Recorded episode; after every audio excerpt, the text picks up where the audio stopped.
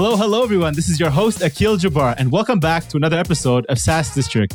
In today's episode, we'll be talking about remote work, business automation, and the importance of mixing vo- voice, video, and SMS in your SaaS business. Today, we have our guest, Lon Baker, joining us. Lon is the COO at Virtual PBX, an award winning business voice over IP provider. With a unified communication strategy, Virtual PBX lets you connect your users over traditional phones, computers, or mobile devices.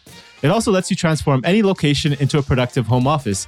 Greet customers using their virtual receptionist, route calls by department, update your business hours, start a video conference call, and much, much more. So, welcome, Lon. Super excited to have you on the SaaS District Show today. Oh, thank you so much for having me. I'm really looking forward to our, our conversation. So before before the show, you mentioned something interesting. Uh, you know, Virtual PBX started, I think, back in 1998. They're over 20 years old. You started off as a customer, um, but before talking about that, I want to hear about your your background in entrepreneurship. You built uh, a company in the past called MailTank, and then you know, then you joined the team back in 2009. Can you can you share a little bit about that? Uh, yeah, uh, a former business partner uh, and myself back in the in the late '90s decided to start a help desk system, a distributed help desk system, kind of before there was such a thing as the cloud or remote work. Um, and so we actually built a distributed uh, ticketing system and had agents spread across the country in the U.S. and a couple overseas in Europe also uh, that handled uh, pay per call tech support for customers for when they had products that were unsupported by their companies. Um, and so we did that, and we did that for about 10 years. Uh, and, and I actually used Virtual PBX in 1998 as part of that service. Okay, uh, and then what happened with that company? Is that still running? Did you exit it, or what happened? Uh, uh, uh we, me and my former partner uh, separated. We we parted ways. The company wasn't growing the way I wanted to grow, uh, and so I decided to go on to other opportunities. And actually, Virtual PBX kind of recruited me away. Nice, nice. And, and where are you guys in terms of size today? Um, have you guys raised any external capital? Are you guys fully bootstrapped? Tell us a little bit more about the company. We are 100% bootstrapped, been bootstrapped since day one. Um, uh, we've always been private. And because we're private, we don't really reveal publicly the exact revenue size we are. Um, I would say that we are a mid-tier uh, mid-tier player in the VoIP market. I would say at this point, uh, and we're on our way up. Um, and we have team members spread all across the U.S. at this point. We're a fully distributed company. We've been that way for about five years now. Um, and we also service customers in about 40 com- uh, countries around the world. Okay, so growing growing quite nicely here. Yeah. Um, so you know, phone apps, lower costs, recordings, and some other advanced features like call queues kind of come to mind when thinking about the benefits of using something like voice over IP technology. What would you say are some other pros of using this type of system over you know conventional communication communication methods right now, especially as a as a SaaS company, teams being remote based? Oh well, I can speak to like why I chose this company um, when I was a company separate of Virtual PBX, right? Okay. Um, we chose it because we wanted to have a technology that allowed us to be distributed, that you could work from anywhere, anytime. At the time, we were actually doing a lot of trade shows and traveling a lot of client sites. Well, we needed our phone to follow us, right, wherever we went. But we also didn't want our cell phone to be our business line because we were a company with you know multiple employees. We wanted to have a presence, a business entity, um, and that was the advantage of really using a cloud-based phone system um, at the time. Uh, and that's what it still is today. A lot of companies come to us for that exact reason. Uh, it's not just for the underlying technology, which is really interesting, um, but it's also for that ability to have that kind of unified presence out in the world that's mm. easy to manage, right? For all your employees, no matter where they work. And, and to speak to that a little bit, all this technology, all the call queues and VoIP and all the fun things that we do that are interesting technology, the buzzwords, right, in our industry. When COVID hit last year, most of our customers seamlessly transitioned because our system was designed for that. They didn't have to think about it. Um, we actually helped a lot of companies that had hardware-based systems, right, or you know pr- physical presence they had to have with phones on desk transition quickly to remote work with soft phones and web phones and things like that um, and that is one reason why uh, a platform like ours and technology like voip honestly is critical this day and age mm. and w- so that's kind of the pros would you say there are any like kind of downsides using this like i mean what comes to mind uh, you know it's kind of the dependency on stable internet connection you know both sides, right? The caller or the receiver, right? And that can definitely mess up the, you know the overall quality of your experience using it you know, you know, being in this industry, I never like to talk about the downsides of my product, right? Uh, that, that's one thing I don't want to do. But uh, I will say this: I mean, we we all we all seen it, especially in the last year, right? As people work remotely and have to adapt how they do things.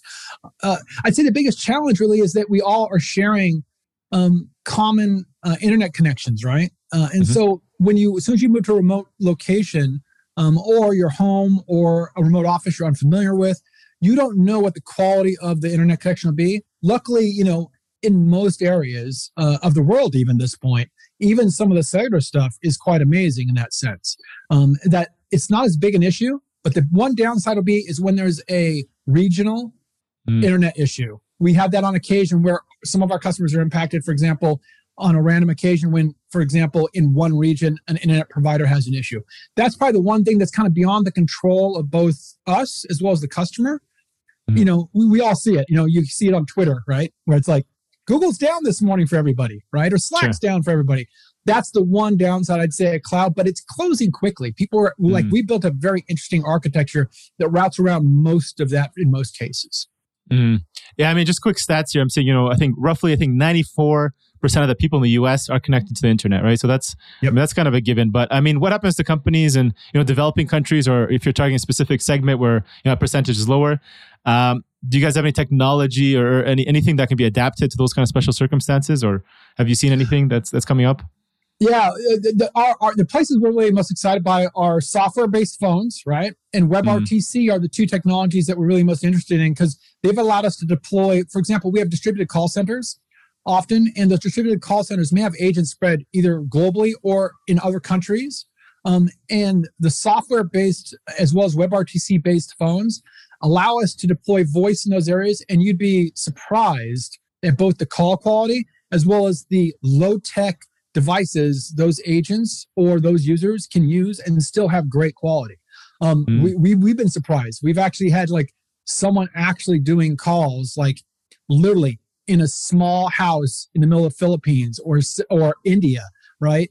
And we're and we're surprised when they call in for some support issue, like I need to configure my phone. We're like, where are you located? And we're just like, oh, okay. um, uh, and also the technology. Engineers are really clever. We keep improving the codecs, which allow you to deliver great voice and video over less and less bandwidth. And that's mm. really made a huge change, probably I'd say in the last four or five years in particular. Hmm.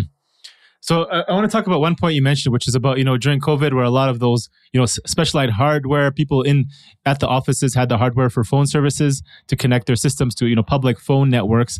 Now, you know maybe for SaaS companies right now who have you know sales teams who are working in the office and are making that shift. Um, can you talk about how that can you know be easily replaced, and then does that also work for you know at any scale? You know, say enterprise, large clients who have you know hundreds or if not thousands of these. Yeah, yeah, you mean replace replacing hardware with software, replacing uh, on-premise with cloud. It's all relatively. Hmm. It really comes down to a logistical issue, um, as well as honestly a cultural issue.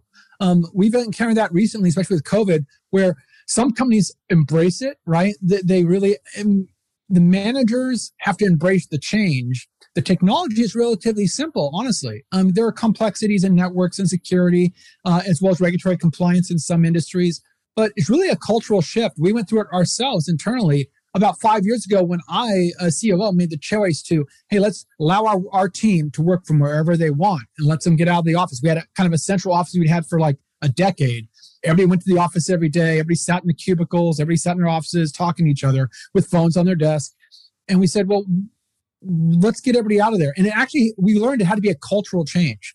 The hmm. managers had to embrace it because the technology is easy whether I need to ship a hardware phone to a, a employee at their home, or whether I have to give them a soft phone to install on their computer or their or their mobile phone, or whether I just have to give them a web browser based phone to load up in their you know on their Chromebook, right?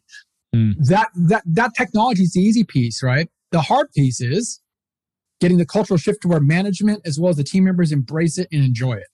Yeah, yeah, that makes sense. That's, that's always the biggest challenge, right? I, I it is the biggest challenge. Yeah, yeah, getting to use the technology as simple as easy as possible without that pushback, and yeah, exactly. What, what, what about when it comes to security? Because I can imagine, you know, like there's call encryption, there's yep. voice over IP security, uh, and now with privacy concerns growing among you know people all over the world, right? Facebook, you have Apple, yep. you have people just super, you know, super concerned about this this matter. Is this user data, you know, typically safe technology, and where do you guys stand on this matter? How how have you guys handled that? Uh, well, we do support a number of encryption technologies, including SRTP, T, uh, TLS for the SIP signaling and things like that. Uh, but a big, big cultural thing and a big policy thing we made years and years and years ago was that, for one thing, we don't retain any customer data, you know, beyond the time that we're required for regulations. So mm. we don't have a huge warehouse of customer data that they, we then go mine for statistics or anything like that. We do nothing with that. Our customer data is is only stored for the customer. Uh, we also have compliance things in place to handle whether it's US based or EU based, for example. Um, and we comply with all the GDPR and those kind of regulations, as well as California has a regulation around privacy. But our big, our big, our big uh, privacy focus for years now has been that our customers' data is their data. We do not store it beyond what we have to store. We only store the bare minimum amount of data we need to store. And that was a big change because we don't have it, we don't have any privacy concerns, right? And that was a big piece. We didn't want to keep any data that we didn't absolutely have to have for the customers to deliver the service they want or to meet any kind of regulatory things we have to meet. Beyond that, we don't want the data. Mm, make, makes sense. I like that. Um, so, you know, can you give us some examples? You know, you know, people in our, in our audience, typically SaaS founders, SaaS marketers. How could you say they can start, you know, best leveraging using this technology within their business? Um, and what would you say is the right balance? Right? We mentioned, you know, voice, video, messages. How, how much should we should be focusing on each? Where are you seeing the trends going? You know, I, will tell you the big trends. Obviously, in the last year, you know, video has become a huge piece. You know, we rolled out video conferencing last year also as part of that because people needed it to work remotely. Um, that said, um, we think that voice and texting are really the bigger players uh, in the market because that's what both um, are both more efficient. They found in studies that actually voice communications are more effective than video communication. Um, and so that's a piece that we think is really important. But texting, especially as as new generations enter the workforce, they are more embracing text in more asynchronous communication, right? That texting allows to occur versus having to schedule a call between two people. So we think texting and voice are really critical. Um, plus, you can deliver voice anywhere in the world really easily over almost any network. Video is a little trickier. Plus, as as as we setting up this today, right? Having the right video camera, having a good microphone, having good audio, not that's a lot more cumbersome for most employees. Whereas, hey, having a great video call or be, or voice call and having texting, mm. you can give out to any employee quickly, and and they can use it almost anywhere all the time. Mm. And, and, you mentioned, so I mean, you guys do voice. Uh, you know, uh, now you have the video conferencing and text kind of growing. So you have some of the big players, right? You know, the Slack, the Google Hangouts, yep. the Zoom. You guys have been around for what 21 years or so or, or more. You're now kind of a leader in the space. But how do you guys stay, you know, competitive and compete with those big players and, and, and kind of stand out? Well, our, our biggest way of standing out is well, one thing, one philosophy I've always had is customer service beats everything, right? So giving mm. great customer service uh, and being honest with your customers about what you can and can't do for them, right? To make sure your product fits their needs, right? That's key up front. If you got the expectations right, you'll knock their socks off every time. Uh, but the second piece is really comes down to we've partnered both with our 20 years of experience, a lot of things we have tremendous experience in, so we can quickly see a trend coming and either build or alter a solution we currently have to meet that trend, or we've identified the key technologies, the key open source technologies, the key partners, and we partner with companies when we need to in order to deliver all the solutions customers are expecting. Um, and that's how we kind of stay up up to pace. You know, being a mid-sized company with the larger companies, uh, and we actually have some exciting things in the works this year that are going to close the gap on those larger companies. Um, mm. And one thing's great: open source and the internet makes it easy for you to compete with pretty much any size company if you really want to.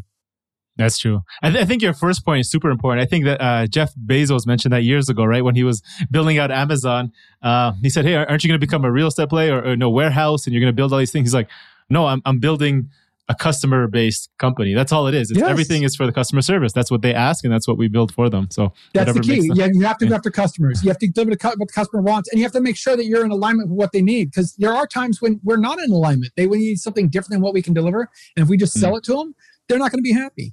That's true. You can't force it onto them. Yeah. So if I'm a SaaS company, uh, I'm the customer what should I be looking for if I'm exploring all these different options? There's so many unified, you know, messaging providers or VoIP providers. What should I be looking for? Um, well, it's interesting you say that. Uh, there, there are two things that I think. I mean, obviously, everybody, every I'm a COO, so you know me. As a COO of a company, I'm always looking for the best service at the best price that meets all the needs. Right? That, that's the business side of the world. Um, uh, and, and that's the, that's the the nickels and dimes. But the real key thing is, will what your will your choice scale with your business and will give you flexibility in the future? Mm. Like, are, or are you locking yourselves into something? And we recently had a customer come to us who actually had bought a proprietary system and it did everything they wanted for their business. And then one day something happened to it. Uh, and when it happened, their entire business came to a grinding halt. and they now have to go and rebuild all that. And we're helping them in the meantime while they do that. Uh, but they locked themselves into a proprietary system. And now, once it broke, everything in their business stopped because everything was in that one box. Um, and so, you know, what our philosophy has always been that we put our services where customers want to work. So whether they want to work in Slack or Google or Microsoft Teams, whether they want to integrate with one of thousands of services, um, we decide to integrate our platform with Zapier and give a, a, developer API so they can build into whatever they want. So that way they can use our voice services or just our text services or just our video services and integrate it into whatever their business needs. So that way all their eggs aren't in one basket, right? And they have opportunity mm. to grow. And as we grow, they get the new opportunities. Uh, and that's mm. a big piece. Make sure you don't lock yourself into some proprietary system that if something goes wrong or if that company changes directions, now you have to re-architect your entire business around it.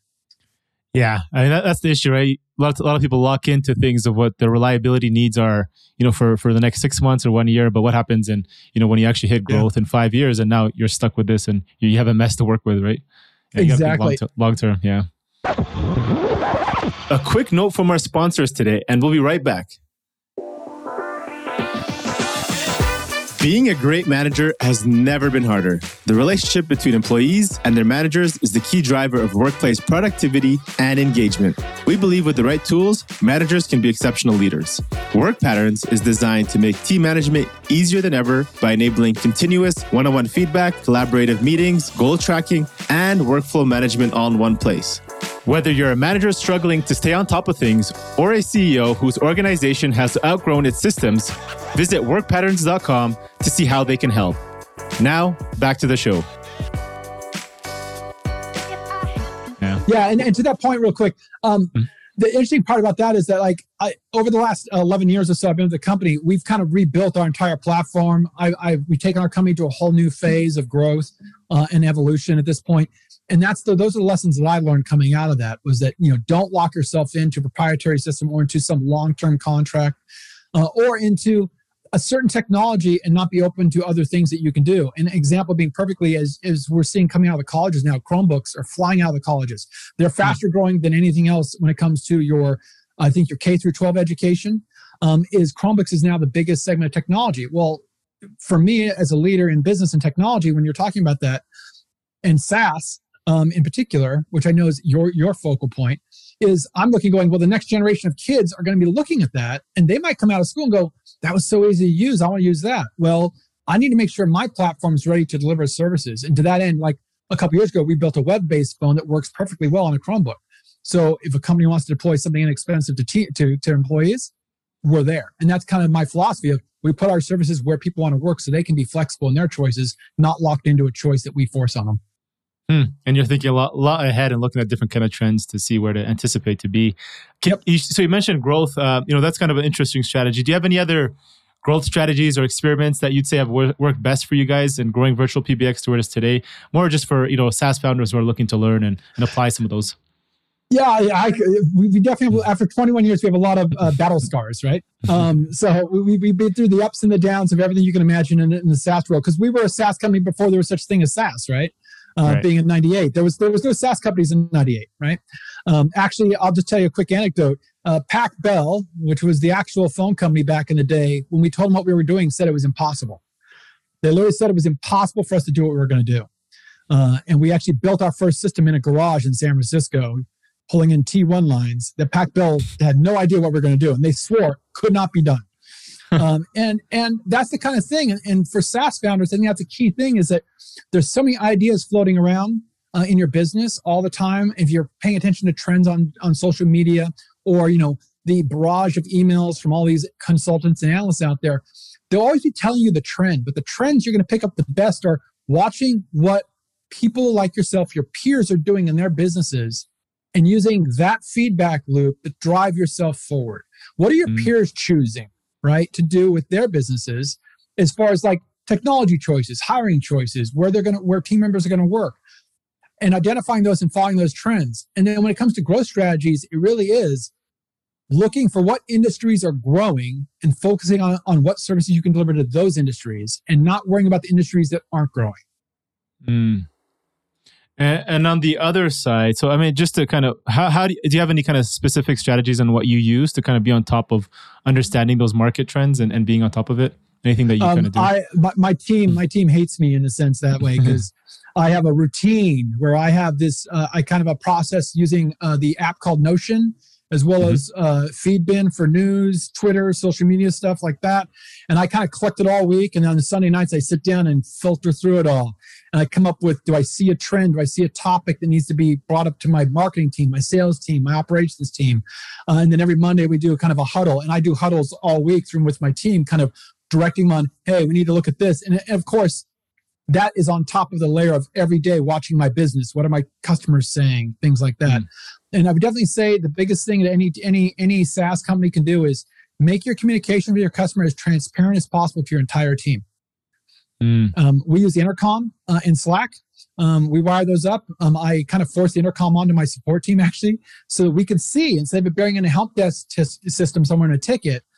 Literally, all our team can see every conversation with every customer, which means we can pick up on trends on warning signs with an with a customer that may be upset, or hey, they keep asking for this one thing that we don't do. Maybe we should go build that.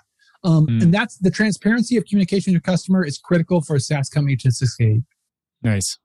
So you know, equally important on the other side is you know it's, it's nice to see what what's been working for you, but you know with your battle scars, it's uh, it's good to know what what hasn't worked. I think. Uh, can you share any kind of failed growth experience that hasn't worked for your business model and, and you wouldn't do again? Uh, yeah, well, I, I, can I sum up in, in one big one big philosophy I've I've developed over the years is that uh, you know be careful not to hurt the momentum you've achieved.